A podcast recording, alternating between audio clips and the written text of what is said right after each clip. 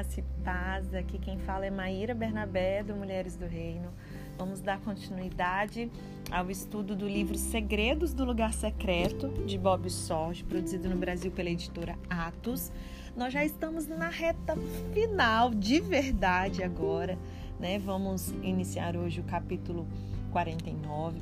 Semana que vem já temos estudo novo aí, já está no forninho, quase saindo aquelas que estão ligadas nas nossas redes sociais.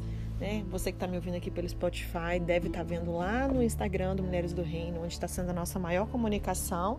Né? Você que está me ouvindo aqui pelo grupo do WhatsApp, não deixe de seguir né, lá no Instagram também, porque lá vai recadinhos para vocês que não têm acesso aqui, tá? Semana que vem, então, dia 1 a gente inicia o estudo do livro Criando Filhos com Corações em Chamas. Vamos trazer paternidade e sabedoria para a próxima geração. Então, você está mais do que convocada a continuar aqui junto no clube de leitura para a gente fazer essa jornada juntos também. Lembrando que não é exclusivo para mulheres, não é exclusivo para aqueles e aquelas que já são mães né, e pais. Também pessoas que não são devem sim fazer esse estudo, tá bom? Qualquer dúvida me manda mensagem ou lá no direct ou no WhatsApp. Fiquem livres para poder entrar em contato aí, tá bom? Depois eu vou soltar no podcast do, do, do Spotify do Mulheres do Reino um teaserzinho, uma chamadinha, como a gente faz em todo início, né, de livro e aí vocês vou colocar disponível no Spotify e depois eu jogo no grupo do WhatsApp também para vocês divulgarem conforme quiserem, tá bom? Sem mais delongas, vamos ao segredo de hoje. Hoje o segredo é o segredo de comprar óleo. Óleo na Bíblia normalmente representa o Espírito Santo. Então, ter óleo nas nossas candeias significa nós termos essa presença interna do Espírito Santo iluminando as nossas vidas com o seu zelo, com a sua glória. Sem esse óleo do Espírito Santo, as nossas vidas se tornam estéreis, a nossa luz é apagada. E aí, o lugar secreto é onde nós compramos esse óleo. Quando nos retiramos para ter essa comunhão com o nosso Senhor, nós somos renovados no Espírito Santo e aí os nossos níveis de óleo são reabastecidos. Essa ideia de, entre aspas, comprar óleo, ela é derivada da parábola das dez virgens, creio que vocês todos conhecem muito bem, todos, né? Porque temos homens do reino aqui também. Então, vamos rever esse texto nessa passagem, a gente vai fazer algumas observações especiais de como essa palavra óleo aparece nessa parábola, né? Tá lá em qual é esse texto aqui que ele traz? Qual passagem? Não sei se ele traz de qual dos evangelhos. Vamos ler aqui. O reino dos céus. Deixa eu até abrir minha Bíblia. Tá aqui.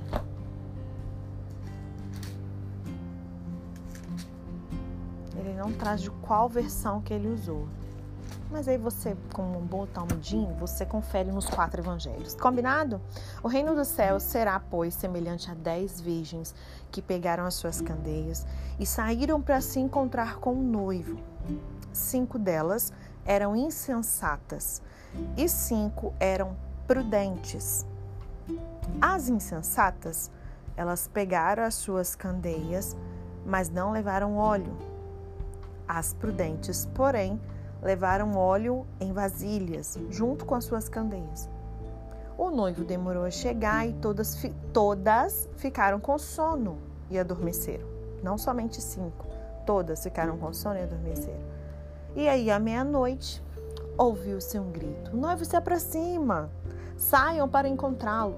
E então todas as virgens acordaram, prepararam suas candeias e aí as insensatas disseram para as prudentes: Dê-nos um pouco do seu óleo, porque as nossas candeias estão se apagando.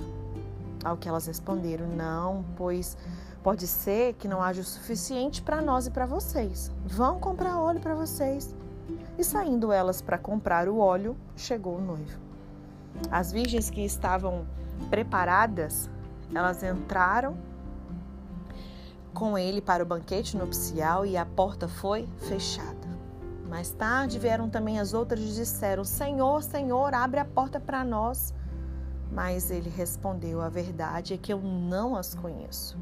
Portanto, vigiem, porque vocês não sabem o dia e nem a hora. Esse texto, assim, ele fala profundamente ao meu coração. É, há pouco tempo eu até escrevi sobre isso. É, eu fiz uma ministração na igreja é, que eu até dancei com, com uma candeia, né? E aí eu fiquei pensando sobre esse clamor maranata, né? Abrindo um parênteses aqui sobre o estudo do capítulo, eu me lembrei dessa questão do segredo de comprar óleo. E eu fiquei me questionando, né? Por que, que nós vivemos vidas que funcionam sem essa presença de Deus? Já que o óleo, ele representa essa presença, ele representa essa presença, né? O próprio Espírito Santo. É, o que, que a gente está fazendo da nossa vida, vivendo sem essa obsessão, sem ter essa, essa intencionalidade das nossas vidas, né?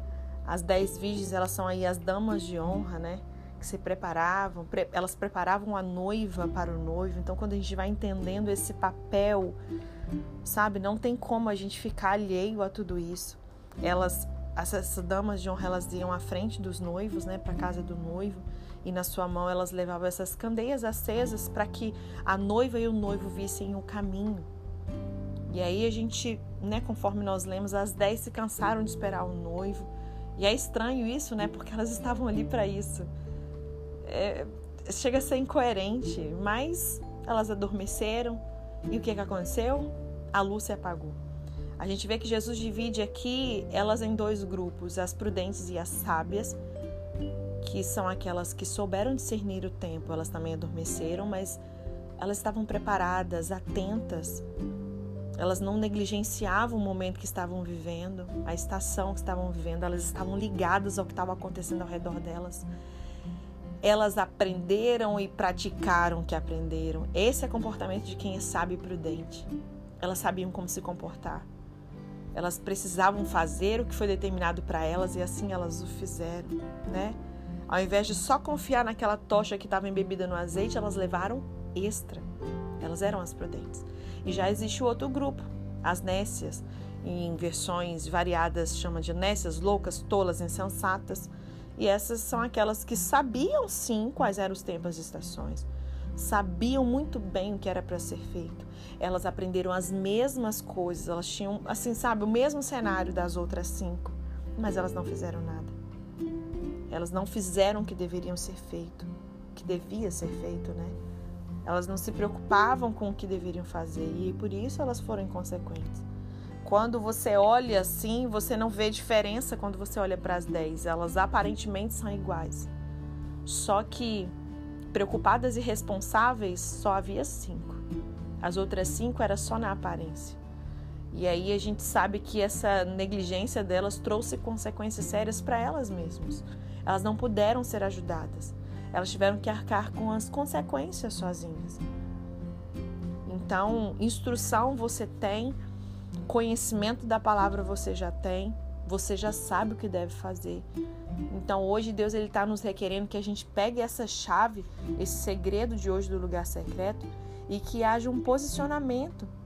Essa nossa preparação espiritual, ela é pessoal, individual, não pode ser deixado para a última hora. Se você for deixar para comprar o óleo quando já está nos 45 segundo tempo, pode ser que não dê tempo. Isso não pode ser negligenciado. É tempo de preparar o azeite, é tempo de sair para comprar óleo, é agora, é antes. Amém? Essa mensagem ela é uma só, ela é repetitiva, ela é verdadeira, mas é isso, é isso o noivo sair ao seu encontro, a gente precisa se preparar para esse glorioso dia. Né? Esse é o motivo. Nós somos noivos. Nós estudamos esses dias os segredos de andar com Deus, de se apegar a Ele, o segredo de ser noiva, né? Então, continuando aqui, nós não temos espaço nesse breve capítulo para um estudo completo dessa parábola, né? Mas é, podemos sim tirar muito ensino aqui para nós. É, essa passagem ela é incrivelmente fascinante. Ela ganhou uma grande variedade de interpretações e aplicações pessoais. Só que a grande maioria concorda que esse óleo na candeia representa é, tipo um reservatório interno dessa realidade do Espírito Santo em nós. E o nosso foco aqui hoje, o segredo é o comprar óleo, ok? Então, o nosso foco aqui é o óleo. Se nós não formos preenchidos com o óleo do Espírito Santo, é o seguinte: nós não sobreviveremos ao caos e às calamidades dos últimos dias. Tudo que nós temos visto nesse mundo ainda está só começando. Quando estudamos um pouco mais sobre as profecias escatológicas, como, como quando vemos nos evangelhos o próprio Jesus falando acerca dos últimos dias, quando vamos para as epístolas, o apóstolo Paulo escreveu bastante sobre isso também. Quando vamos para as profecias de Daniel, quando estudamos né, a carta de Apocalipse, a revelação de Jesus ao apóstolo João, nós sabemos que virá densas trevas Virá sim um caos e calamidade nos últimos dias, e aí, se nós não formos preenchidos com esse óleo do Espírito Santo, nós não vamos sobreviver. Nós vimos que todas as dez virgens tinham óleo na sua candeia, mas as cinco prudentes trouxeram uma vasilha de óleo extra com elas. E elas fizeram isso por quê? Porque elas anteciparam o fato de que a volta do noivo poderia demorar além das expectativas. As virgens insensatas fizeram a pressuposição fatal de que a volta do noivo ia ser breve. Elas estavam confiantes de que não iam precisar de óleo extra. Elas pensaram que as suas candeias tinham óleo suficiente para sustentar até a volta do noivo.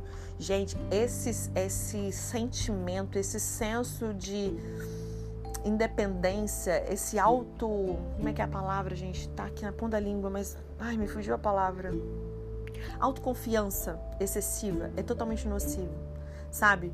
Beira um, uma soberba. É, hoje cedo eu estava falando com uma pessoa assim. Eu falei: Olha, o apóstolo Paulo diz: Eu não julgo que eu tenho cansado. Tipo, quem sou eu na fila do pão para achar que eu alcancei alguma coisa? Então, assim, nunca ache que você já tem o suficiente. Nunca ache que você já é espiritual o suficiente. Nunca ache que você já orou o suficiente. Nunca ache que você já jejuou o suficiente. Não ache que você já conhece da palavra o suficiente. Nunca será. Nós nunca temos óleo suficiente para nos sustentar até a volta do noivo. Além de que é sempre importante ter um óleo fresco, não ficar com aquele óleo assim velho, sabe? E aí todas essas dez virgens, é, todas elas, as dez eram, né? Dez virgens. Isso indica aqui que todas elas eram, isso representa crentes fiéis, né? Mike Buckle, ele sugeriu, com base no contexto, que essas virgens aqui, era como se elas representassem os líderes da igreja, né? Como eu disse, é, culturalmente, trazendo para a cultura judaica ali, da ocasião, para a gente entender, né? Fazer uma exegese boa do texto, entender do que, que o texto está falando, sem a gente precisar inventar interpretação. Então, essas damas de honra e tudo mais, como eu falei, preparava o caminho para o noivo para a noiva. Então, trazendo, né, é, até para essa interpretação que o Mike traz, é, acrescentando aqui ao livro do, do Bob, que ele mesmo traz nesse capítulo, representa os líderes da igreja. Você pode se incluir, por mais que você não seja líder na sua igreja, traga, chama essa responsabilidade para si, sabe? O quanto nós devemos e somos cooperadores de Deus nessa jornada de conduzir essa noiva para esse noivo, né? E mais ainda, esses que são os representantes dos líderes da igreja, aqueles que já foram né, estabelecidos pelo Senhor para isso, ainda mais. Né? Então, trazendo isso como uma verdade, nós podemos dizer que o óleo ele representa essa unção ministerial do líder, que é cultivada onde, gente? No púlpito? Óbvio que não. Isso é cultivado no lugar secreto. As virgens insensatas, elas tinham a mentalidade de se virar, tipo, a gente dá um jeito, não, isso aqui vai dar sabe? Vive de qualquer jeito. E aí, elas investiram no lugar secreto somente até o grau em que a responsabilidade do seu ministério parecia exigir. Sabe aquela pessoa que só faz aquilo que é obrigação? É tipo isso. Não é nem o caso daquelas que não vão lugar secreto, não. Elas vão, só que elas, o nível de envolvimento, comprometimento, de perseverança, de entrega, de intensidade, só vai até onde é minha. Ah, isso aqui é minha, é minha função, é minha responsabilidade. Eu vou só até aqui. Você não vai a mais, você não aprofunda, sabe? Já as prudentes, elas mostraram essa sua diligência ao aprofundarem o seu relacionamento com Deus. O que era mais do que as suas o seu atual ministério exigia delas ali, né? As prudentes, elas não vinham a um lugar secreto simplesmente para comprar óleo para abastecer o ministério. Elas também vinham para comprar óleo para si mesmas, para terem esse relacionamento fervoroso particular com o Senhor. Então, conforme a gente já conversou ao longo dessa jornada, não é simplesmente para o outro. Tem gente que só vai ao lugar secreto para receber uma revelação para uma pregação. Ai, eu tenho que vir aqui para o secreto, Senhor. O que, que o Senhor quer falar para as mulheres do reino? Sim, eu vou servir ao Senhor, sim. As minhas irmãs, sim. Ou no ministério, na igreja, sim. Mas o interesse não é só esse. O objetivo, na verdade, é esse relacionamento particular com o Senhor. Esse, essa intimidade pessoal. O preço para poder obter o óleo para o ministério não é muito alto, por mais que tem gente que acha que é. Mas o preço para obter um relacionamento de intimidade com Jesus, ah, esse é alto sim, né? Então, quando o tempo para o abastecimento do ministério termina, você ainda permanece, a gente já falou sobre isso aqui. Você ainda permanece de maneira fervorosa na presença de Deus. Sabe? Pegando esse exemplo, né? Você que tem chamada na pregação. Aí você vai para o secreto, você precisa se preparar, encher de óleo ali para uma pregação que você tem na agenda. Aquelas que são prudentes, que entenderam sobre isso, quando acaba de se abastecer, a palavra está pronta, Deus derramou, você já escreveu todo o seu esboço, tá lindo, Deus falou profundamente. Você não sai do secreto. Você ainda permanece ali de maneira fervorosa na presença de Deus, simplesmente por Ele sabe? O óleo do relacionamento autêntico, ele é comprado ao preço de investimento de tempo e energia no lugar secreto. Então, é um ponto que a gente falou desde o começo, e eu creio que se você está aqui perseverando até hoje, é porque isso é uma prioridade na sua vida. Mas nós precisamos continuar ouvindo isso, e esse, essa última parte né, do livro ele fala justamente sobre isso sobre a gente permanecer e trazer isso para to toda uma vida, né? Porque tem pessoas que elas até conseguem, mas elas não conseguem sustentar esse relacionamento é, ao longo das estações da vida e aí oscilam entre essa inconstância espiritual nesse relacionamento com o Senhor, né? E aí não conseguem permanecer, não conseguem continuar investindo tempo. As prioridades são bagunçadas depois de novo. Tem gente quando chega a época de férias, tira férias de Deus, de Jesus. Por quê? Porque não tá afim de investir tempo. Nessa época do ano não dá. Tem que curtir um pouco mais. Sabe?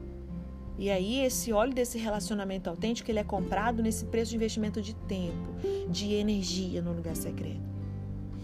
Aquelas e aqueles que são insensatos permitem que as questões urgentes do momento os arrebate do lugar secreto após terem feito o seu abastecimento mínimo, sabe? Aquele mínimo para sair do, da reserva. Aí você já abasteceu, ah, não, já consigo andar, pronto, vou lá. Você não espera até ser cheio no talo, sabe? A gente não foi chamado para andar ali, ó, com um quarto, não. Existe uma graça, uma plenitude nos esperando no lugar secreto. Aqueles e aquelas que são prudentes permanecem e continuam sendo abastecidos com óleo até os seus corações serem energizados por esse relacionamento de amor com Jesus.